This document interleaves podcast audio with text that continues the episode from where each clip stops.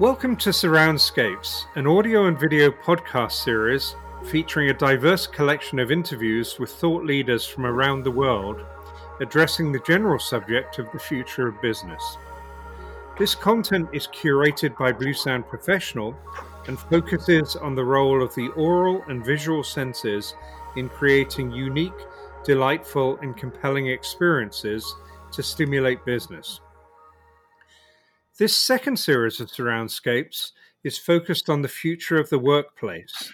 And this episode is going to be a little different from normal because today I'm getting the personal view of a really good friend of mine called Salome Galjaard, who I've known for about a decade.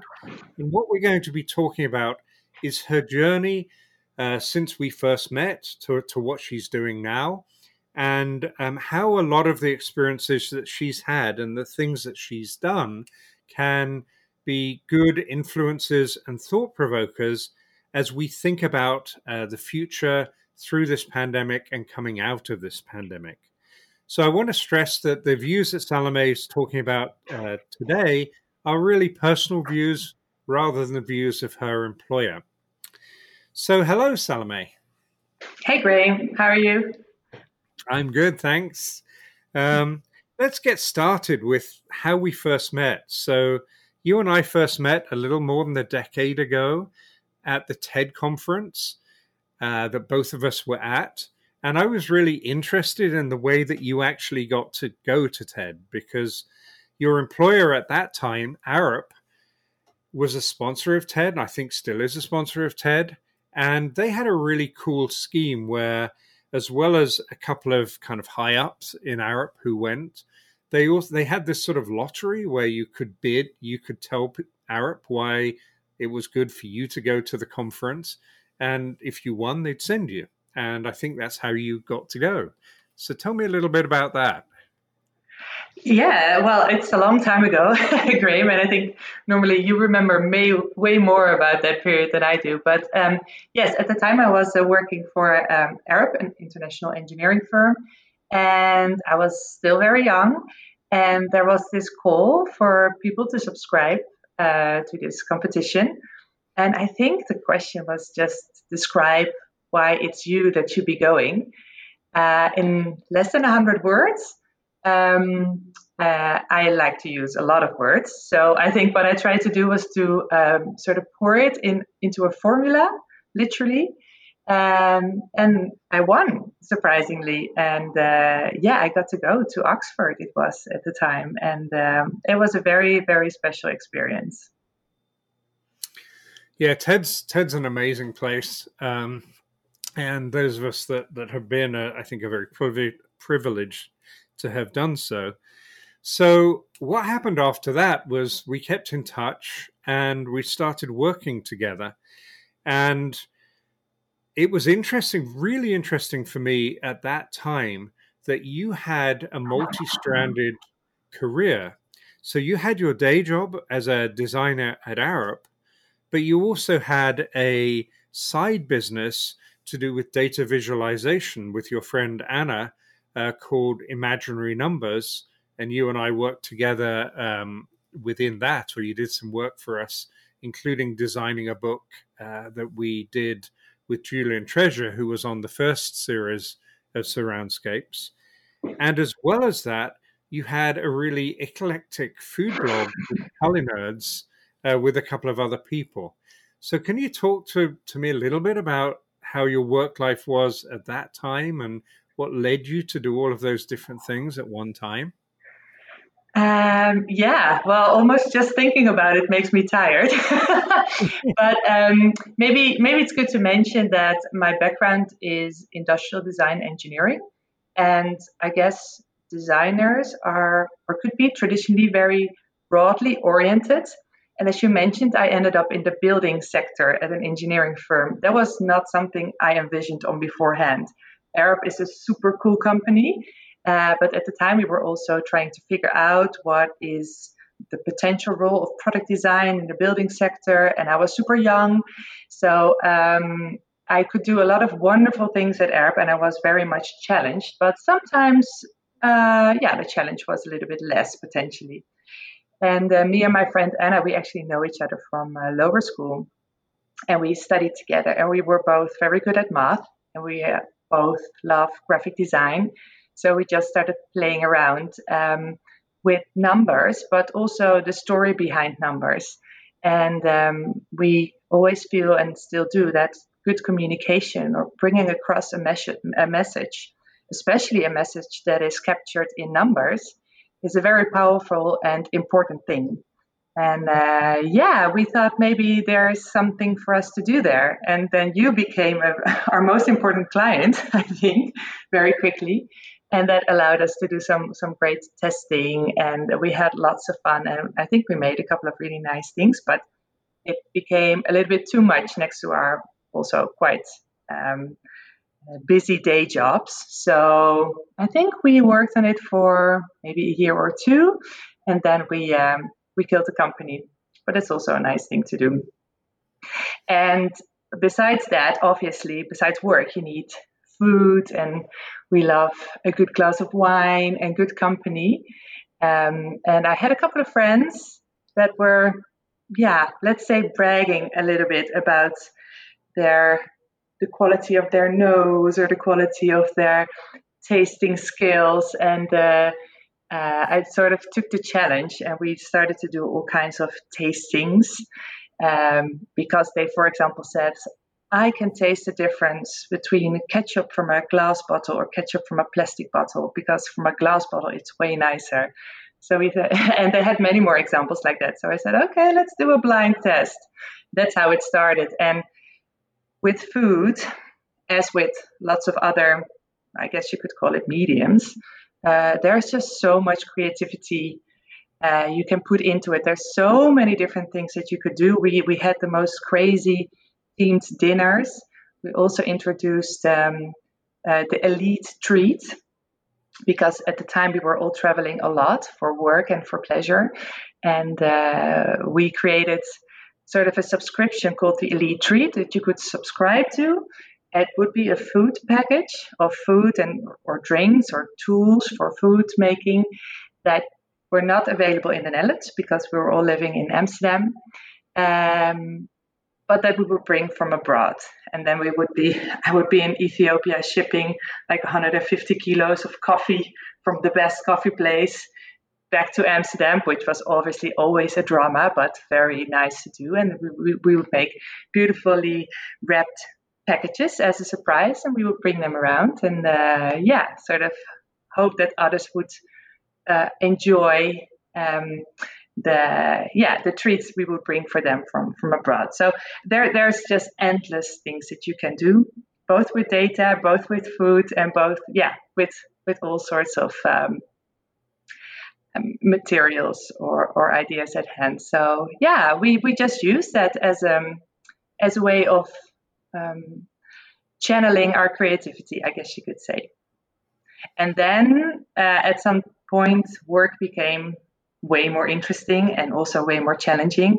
And uh, I think uh, both me and Anna uh, put all or most of our focus into uh, our day jobs, our no- normal day jobs. Yeah, that was that was fascinating to see that whole process, and uh, I likewise have always had kind of second businesses. I've I've had a um, business being a musician, a dancer, photographer, graphic designer, all of which have been little side businesses. And like you, they they kind of came and went as as the, my main job. Um, came and went in terms of the demands on my time, my energy, my creativity. And what's what's changed now is that in in my life I have my main job at Blue Sound Professional, but I also have a couple of other um, what are now called side hustles. It's become a thing now, and that whole concept of a non-linear work life where you don't just have your day job and then the rest of your life, but you have more of a um, a flexible barrier between between your interests and your job is I think something interesting that, a trend that's that's um, becoming more and more to the fore. It's easier and easier to do this as the mediums exist to produce, say, music or blogs or videos or you know be creative uh, at the grassroots level. And so I think it's it's interesting to talk about all of this because as people move forward, I think the whole concept of what's work and what's not work is going to become much more um, much more elastic, much more flexible. What what do you think about all of that? Um, I agree, and I think that's on the one hand a wonderful development. Um, I think it's also very fitting to young people um, or younger people.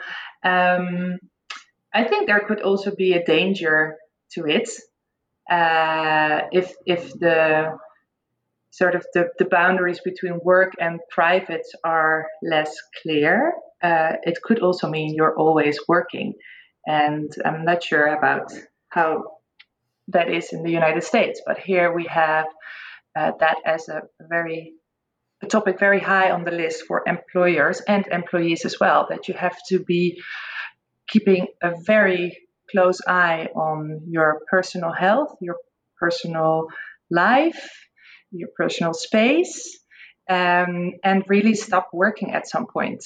Um, doesn't mean that you can't think about it or you can't read up, but um, now with us being all so connected and uh, people able to reach us, reach out to us in so many different digital ways, um, I believe it's very important to uh, yeah to be very aware of your own boundaries and really create the non-working space as well. Maybe that's even more important than bringing creativity uh, into the work workplace or bringing bringing personal ideas into the workplace. Um, but yeah, it's it's becoming more fluid, and that could be a really good thing. But I think if that's if that's happening, or if that's continued to happen, then uh, both employer and employee should be aware of that and take that into account. And um, working in uh, and being interested in complex systems and how everything is interlinked, uh, I've learned that uh, if you change one thing, everything else has to change a little bit as well, because otherwise the system won't fit anymore. And I think that counts as well for new ways of working. Mm-hmm.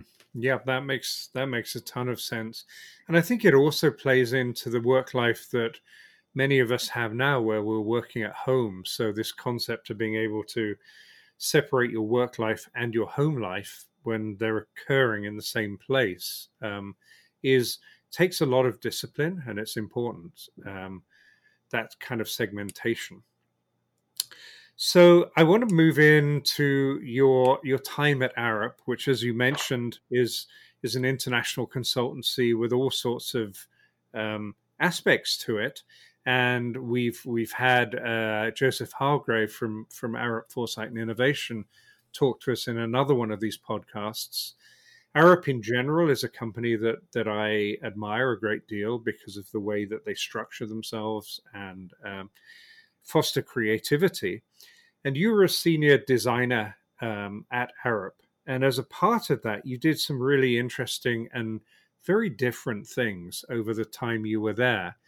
And one of them that I'd like to talk about, because I think it's really relevant now, is you worked for a major multinational corporation on helping them to connect better between different physical locations in that corporation. And um, I remember you saying to me at the time, it could be a better intranet system, or it could just be a really good coffee maker that brings people together. yeah. And and that really, I still remember that today because it really struck home. And as we're trying to structure work uh, where we're all physically remote from each other, I think your experiences there might be interesting for people to hear about. Ooh, that's interesting because it's, it's a project from a long time ago and we were never able to fully see it through. Uh, but the, the challenge at the time was that this company was buying up a lot of smaller companies and actually those companies were they didn't really know uh, what the other one was doing Um, so we thought of a sort of a knowledge network and how that could work across these different companies. Um, what kind of information would have to be exchanged in what way, um, and yeah, also not just pure knowledge or insight or information, but potentially also culture. Um, but I'm afraid there's not too much detail I can talk about right now, also because we weren't able to um, yeah, to detail it and execute it um, fully until the end, unfortunately. That's fair enough. With all of these projects, um, you know, they're, they're there's elements of them that, that are that are secret, but it's interesting. Yeah, yeah. Maybe there's one thing I would like to say, not necessarily about this project itself, but um, people might sometimes have the need to capture all the information available and then if they would store that somewhere then they would be feel like okay now we're safe because all the information is captured it's stored somewhere so we did a good job but i'm finding more and more that it's not necessarily about the actual information because the information changes so quickly these days there's almost no need to capture it separately or you can't really uh, work with the stream of information because it's going so fast? I think it's a very interesting question, but I don't really have the answer. Like, what kind of information or ideas exchange should there be, or creativity exchange? I don't even know the right word that I should be using, but how how should we be communicating and what should we be communicating in order to maybe just do our work or to collaborate? What types of information are those? And um, I think that's a very interesting question that I haven't really thought through. But um, it's it's more and more pressing, as you say, in these times. Is it is it enough to just keep sending each other dozens or sometimes hundreds of emails each day, or um, is that just not doing the trick? I can send you the information, but did you actually receive it? Did you actually feel equipped to do something with it? Did you feel empowered and energized to work with it? Um, for my for my current situation as a civil servant, um, working with a team, um, I'm actually worried about the lack of serendipity. I'm not uh, the work speed is maybe even higher than normally. We're executing our program even faster than expected. Uh, but I'm worried now that um, in a couple of months or maybe in a couple of years, we will see sort of the backlash of us not being able to communicate in a human way, in a in a messy way, in a dynamic way. We mainly communicate in a very efficient way, but I don't think that is that is going to be the most important thing over time.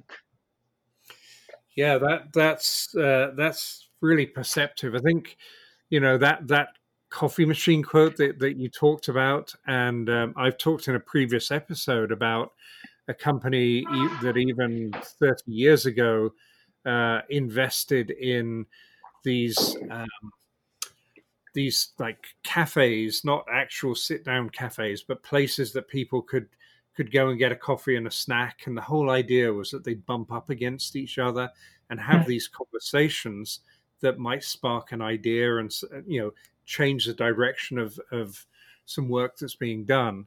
And and that's that playing into that kind of serendipity idea that you're talking about. Yeah.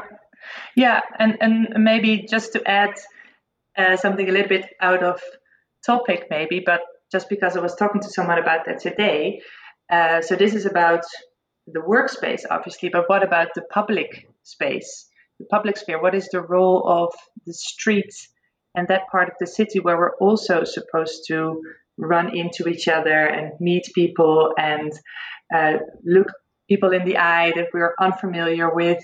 Uh, if we're losing that, or is, if that function is not um, sort of embraced, facilitated, and maybe even um, stimulated, uh, yeah, I wonder what what kind of effect that will have. Uh, that's a design question also. I, I bring everything back to design. That's because I'm a designer. I think a lot can be solved with good design, whatever that may be. Uh, but yeah, I think it's very important to to consider that. How do we meet, and mm-hmm. how do we run into each other, and uh, especially people or circumstances or types of information that we were not looking for and maybe that we were even trying to avoid. Um, because well we all know about the bubble so to say. Mm-hmm. yeah it's um, it's a really interesting question now where we're all wearing masks. It's difficult to see people's expression difficult difficult to connect.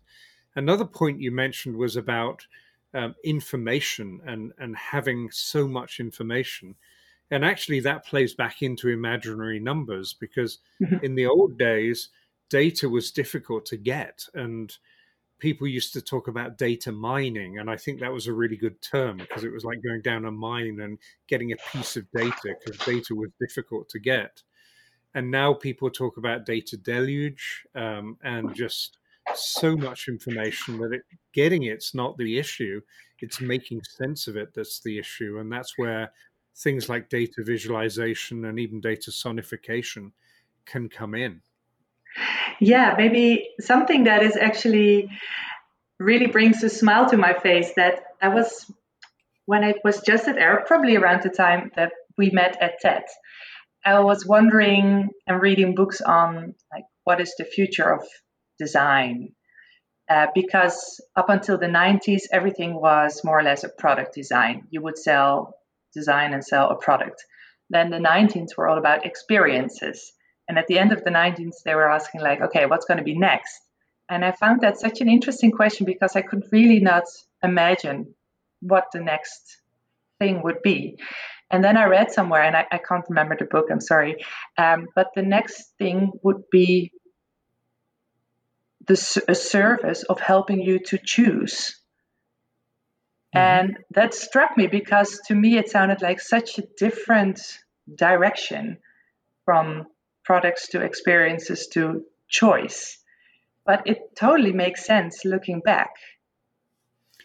Yeah, there's, because there's... there is yeah because there is so much information and uh, and it's really impossible to process everything the companies or the people that help you to choose, or sometimes even without you knowing it, they are in a very, very powerful position.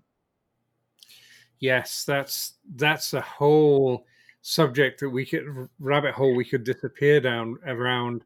Um, for example, web curation versus web filtering, and knowingly having a curated experience versus not unknowingly having a curated experience. But I'm going to shift gears a little bit and talk about one other project that you did at Arup. And you did so many cool things. But I think maybe the thing that you're best known for is uh, the work you did on 3D printing structural members. And I'm particularly interested in the the influence that natural forms had in that. Uh, that's just because nature is such a wonderful designer, so to say. Um, at the time, um, again, it's still Arup, a wonderful company. What they also do, because it's employee owned, they um, they are able to uh, spend a fairly large part of their profit on research. So every employee can apply for a research fund with a proposal, and often they get it, and they just buy themselves time to work during office hours on their research proposal, which obviously would then benefit projects and clients, etc. And um, I was working a lot with my colleagues, structural engineers. I'm not a structural engineer, but uh, I was working with them, and it struck me that a lot of the design decisions being taken were um, controlled or directed by the production potential or possibilities at hand. And it just sounded so limiting to me. Uh, so I was thinking, what if we can start using new production technologies that would actually provide you with all the freedom that you could possibly want? And uh, that led us to looking into um, 3D printing or additive manufacturing. I did this with a couple of wonderful colleagues, by the way, I must say. Um, and we thought, okay, there's a lot of stuff you can print chocolate and wood pulp and plastic, obviously. But we said if we can think of the most difficult thing to do and we make sure that we can prove that it can be done, then a lot of other things are possible as well. So at Arup, the most challenging thing to do, we figured, is to print steel structural elements. And so that's what we did. Um, steel could already be printed. I mean, that technology was around since the 80s. It was just that no one really knew what to do with it. And uh, we just started thinking like, if this is the technology we have at hand, which is a metal powder being built up in very, very thin layers. And with a laser, it will be melted layer by layer on top of each other. It's additive, so it's the opposite of subtractive. What would you do? And the interesting thing is that where with traditional products, it would just be too much hassle to remove the material that you would not really need. It's the other way around if you start printing you only apply the material that you really need. And that's when it becomes interesting because how do you know what is the material that really has a function? And um, my colleagues could actually calculate that. And when we started doing that, the elements or the designs that were being created uh, were very much like what you find in nature. And thinking about it, it's it's a very logical thing because they always say uh, in nature material is expensive and form is cheap, and in our industrial society it's the other way around. Uh, so this technology sort of helped us to make that leap into the way nature works and the interesting thing is that is exactly what I'm also trying to do now in my current role, working on circular economy. But I'm sure we'll get to that uh, at a later point. Actually, it's a really good good uh, transition. I was just thinking that as you were talking. So during the particularly the latter part of your time at Arup, you you were talking to me a lot about the circular economy and your ideas um, and passion for the circular economy and a more uh, thoughtful way of of living, really, and and then you ended up, as you mentioned, uh, going to work for the city of Amsterdam in this circular economy initiative, which is also interesting to me because as we have gone into this lockdown, it's almost like the world has gone into pause mode for a little while. And one of the things that's interesting to me is how we come out of the pause mode when the time is right. And I think a lot of places I live in America at the moment, and I my perception of America is that they're just trying to come back the same way they went into it as quickly as possible. But I think some other places around the world, and in this case, Amsterdam, is maybe looking at using this time of pause to to think more deeply about how we want to come back from it. I hope that you're right. I hope that you're right about Amsterdam. I hope that you're wrong about the States. Um, so do I. um, well, let me let me let me first say this: is that one thing that I think is very special about the current situation is that I believe this is one of the few times, and maybe only the first time, if we leave out climate change, that we're we're all in the same situation internationally. Doesn't mean the corona crisis, as we call it here, has the same effect on every country. Obviously, it doesn't. But we can at least all understand more or less what we're going through. I think that's a very special moment in time, actually, because it's something that could potentially unite. It doesn't always, as the last couple of months have shown, but it is a very interesting point in time. And furthermore, I do think we have a choice in what we do with the current situation. As you say, we're sort of at a standstill. Uh, what we can also see is that um, a lot a lot of things become more clear. For example, um, international processes like international trade, but also closing material loops, sustainable solutions that's that surface and, and seem to be not as sustainable as we thought they were. Things become more clear, become more visible for, for a lot more people. So that's a very powerful situation. Um, things are not running as smooth as we thought they were for the past 10 years. So uh, that could be a great basis for a reset up to a certain point because I don't think we are ready or capable of changing the entire economy or society, but we could make important steps. And I, I think we should because in the Netherlands we set goals to become fully circular by 2050 and to reduce uh, the use of primary materials by 50% in 2030. Um, a couple of years that seemed quite far away, but it's it's not that far away anymore. And we're starting to deal with um, the complex parts of this circular transition. As uh, one of our politicians said earlier this year, it's very easy to do circular things, but it's very difficult to do things circular. So it's quite easy to have a circular product or come up with a circular solution, but to make our entire economy, uh, international trade, etc., to make that circular is a massive, massive challenge. And we see that everything needs to change a little bit in order to achieve that. And that is what makes um, this a bit of a daunting task.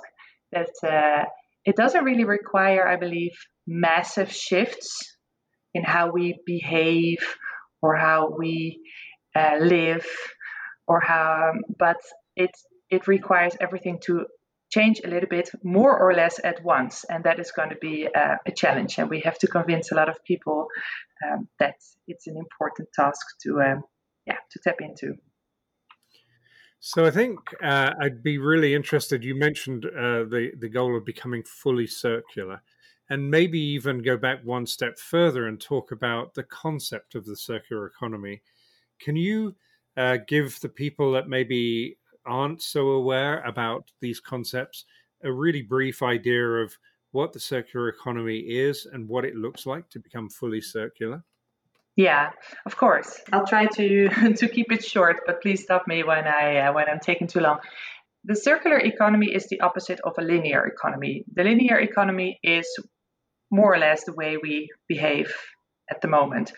We mine materials, we produce products, we use them, sometimes for a minute, sometimes for a day, sometimes for a year, and then we throw them away. That's it, it's linear. The material is not used again, or it's used um, in a very, uh, un- how do you say, unappealing way. It's downgraded. It doesn't have the same value anymore as in the original product. This is um, an approach that is not future proof there are long lists of materials that will not be available 10, 20, 30, 50 years from now. And we know that we are depleting the planet.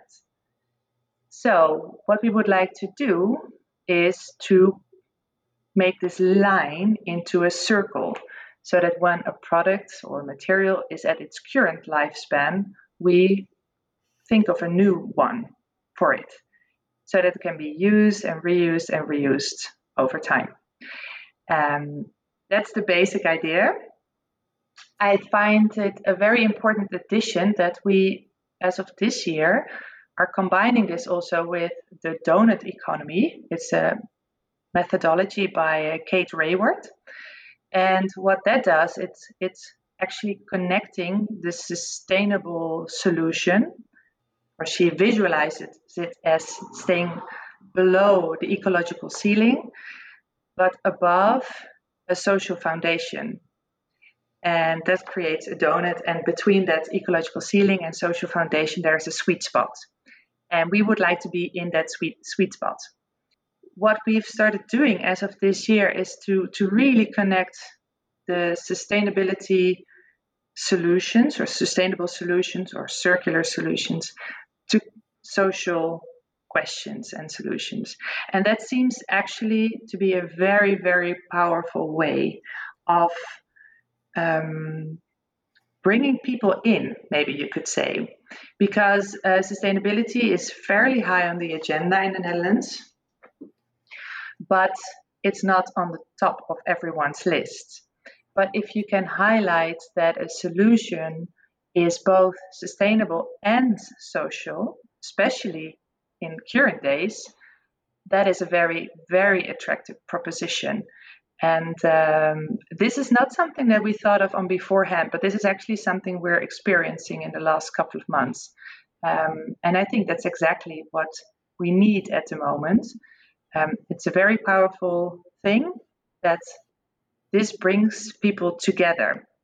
It doesn't mean that it's always easy to come up with this solution that is both sustainable and social and obviously affordable. Um, but if you set your mind to it, it can really be done. And um, our experiences is that it brings people together, which makes it a lot easier to actually execute the plans and hopefully change our economy. Hmm. Interesting. Um, so hopefully that'll provoke um, some of you to go and find out more about the circular economy and the donut economy. And we're now we now up to the current day and the work that Salome is doing now um, within the city of Amsterdam. And I hope you can see that this this kind of career trajectory, if you like, or or uh, the life that that um, she's lived over the last ten years has been very diverse, very fulfilled, um, and and significant. And what I'm going to ask you now as a final question, Salome, is with all of that experience, um, the you know the the topic around this uh, Surroundscapes series is around the future of the workplace. Maybe I can be cheeky and and connect it uh, a little bit to uh, something I would also like to point out that's related to circularity. Um, but I actually really enjoy looking at systems that might seem to have nothing to do with each other and sort of pick out similarities. Um, so, coming back to circularity for now, um, what is at sort of the basis of achieving a circular economy is that we start looking at value in a different way, or maybe to put it the other way around, we, we should be more aware of the things that are of value to us. And once we are aware of that value and we might even want to quantify it, the balance sheet, the pros and cons, um, might look completely different to uh, our current economic I don't know what you call it, scorecard or balance. Mm-hmm. Because if we don't, um, let's say, if we don't value a tree, or if we don't value clean air, or if we don't uh, put a price on um, your kids being able to play uh, outdoors without you having to worry they're being run over by a car, if we don't put that into the equation, then it will somehow not exist. So if we only list things on the balance sheet that, that have an economic cost, a monetary value, um, we lose sight of so many things that are important to us. This is something that we're trying to change also as part of the transition to a circular economy because we know we can't otherwise do it. We have to be super um, honest about what is of value to us, and it doesn't only has to be material, it can also be non-material, social experiences, relationships, emotions. We have to put, bring that into the equation because um, the way we're looking at value at the moment is is very incorrect and extremely incomplete. And I think that is something that can also be applied maybe to the future of the workplace. And when I say workplace, I don't necessarily mean the actual place, because I think that is something that could follow from what you consider consider to be valuable uh, work. Um, but it has to bring a lot of different things together that it now often already does, hopefully. I think when you are someone that enjoys their job, it's not just because you're being paid for it, it's because the relationship with your colleagues, because you're proud of what you do, because you know that you make a difference, because you can help other people, uh, because it's just an interesting challenge. And um, I think it's very important to maybe be way more aware of that um, and to maybe put that into the equation of future work. Um, something else that's being discussed, it's definitely not yet introduced, is uh, something like the basic income, uh, where we say everyone, whether you have a job or not at the moment, but but everyone is actually doing something that is of value. You're not being paid to raise your kids. You're not being paid to do groceries for the neighbor, um, but it's super valuable for society.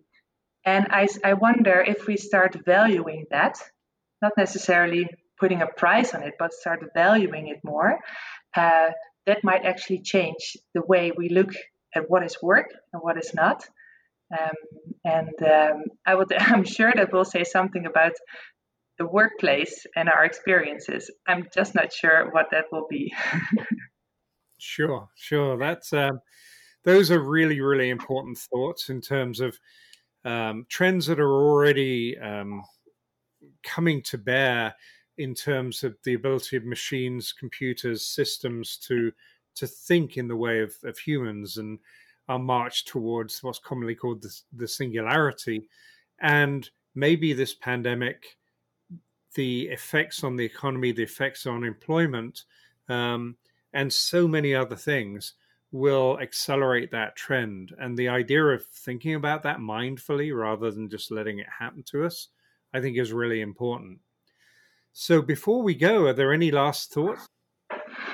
Um, well, maybe one last thing that uh, you remind me of by by your last words. I think if you look back at uh, innovations in technology, we've been able to travel faster, communicate faster, do a lot of things faster. Uh, I don't think it means, and I'm sure there's scientific research on this, that we actually spend less time. It just means we communicate more and we travel further. And I think the current crisis that is forcing us to slow down and to evaluate all these different aspects of our life and work life, maybe it helps us to make more of a clear decision what it is that we would like to do and again what it is that is of actual value. Is it is is it the most value to answer each and every email that comes into your inbox or is there another way of communicating sharing and um, uh, creating together uh, i think this is a, a, very interesting question at least to me personally and uh, i'd be very interesting to see um, if we get any insights that that allow us to make more um, personal decisions of our work and private life and the balance between those.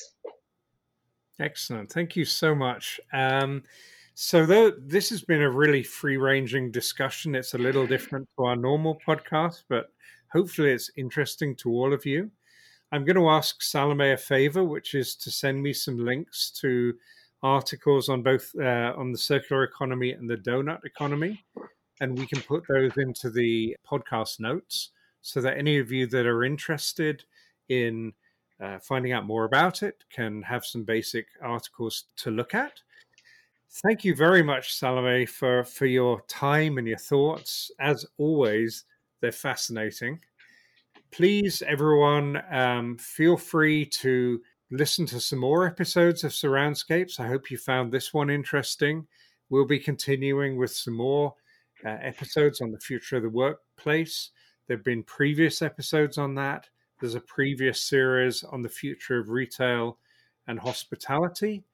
And uh, we're doing some more series after this. So, Also, you can help us by rating us on your podcast provider of choice um, Apple Podcasts, Spotify, wherever you're at SoundCloud, wherever you're listening to this. And please feel free to leave reviews, tell us what you like, what you don't like, people we should be talking to, and interact with us. This is an interactive thing. So, thank you so much for your time. Thank you to Salome for your time and, as always, for your thoughts.